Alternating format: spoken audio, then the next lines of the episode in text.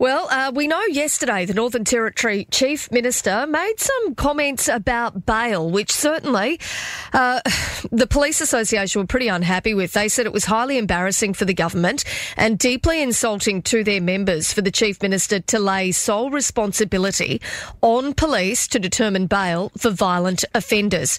Now, joining me on the line is the Northern Territory Police Association President Nathan Finn. Good morning, Finny. How are you? Yeah, good morning, Katie. Good morning to your listeners. Now, mate, um, what was your reaction to the Chief Minister's comments yesterday? Oh, just overall frustration from our membership. Um, obviously, it's not police who decides who gets bail. It's obviously we work within the constraints of obviously the current legislative framework, which is determined by the NT Parliament. So, uh, so you know, she'd basically said um, she had said that you know the police are determining bail. Uh, we spoke to the assistant commissioner before; he'd sort of explained it a bit more to us, as you have just done. It doesn't sound as though you know it's wholly and solely the police who are determining whether someone's bailed or not. Yeah, that's correct, Katie. And obviously, there's a process that has to take place, but it's all governed by the obviously legislative framework that we have to operate in.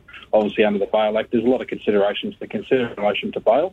But obviously, it's clear the government's bail laws, particularly around edge weapons, aren't working. The changes do not go far enough, and the presumption against bail should be extended to include offensive weapons, and weapons such as to cause fear or harm to another person. So, can you just talk me through what's the process you know, if um, so, if there is a violent offender uh, and and you know the police have have apprehended that person, uh, and um, you know it's an aggravated assault, let's say, what's you know what is the process that the police have to work through? Obviously, the process is of the person, the alleged offender, is obviously arrested, taken to the watch house of the police facility.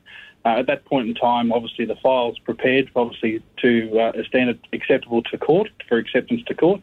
At that point in time, it's obviously there's a custody sergeant that obviously reviews that decision in relation to the overall matter. to make sure there's the correct evidence to obviously suggest that the charges should be laid, and the charges will be laid, obviously, and then a determination of bail is obviously done.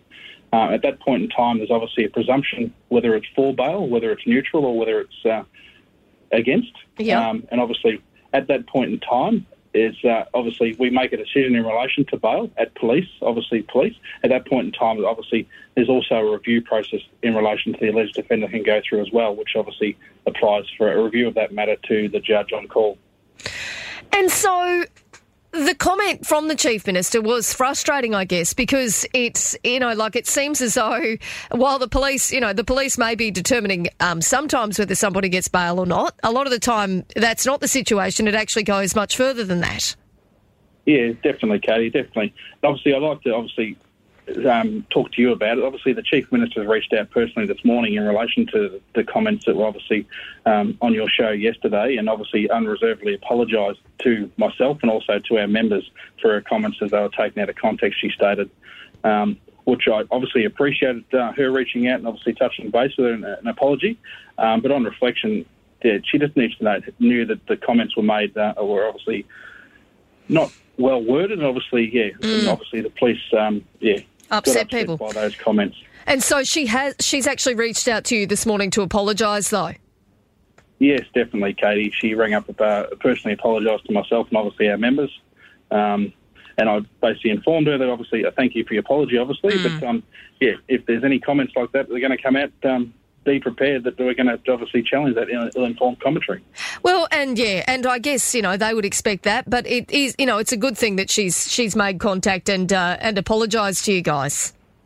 Yeah, definitely. She's made some uh, agreements and wants to meet with me personally, discuss some uh, obviously pressing issues uh, in relation to this, and obviously on, in relation to the bail review, and obviously in relation to the resource allocation review. Also, uh, with government, was obviously I'm heavily pushing um, to make sure that our staff are supported out there to do the job, the best possible job mm. that they can possibly do.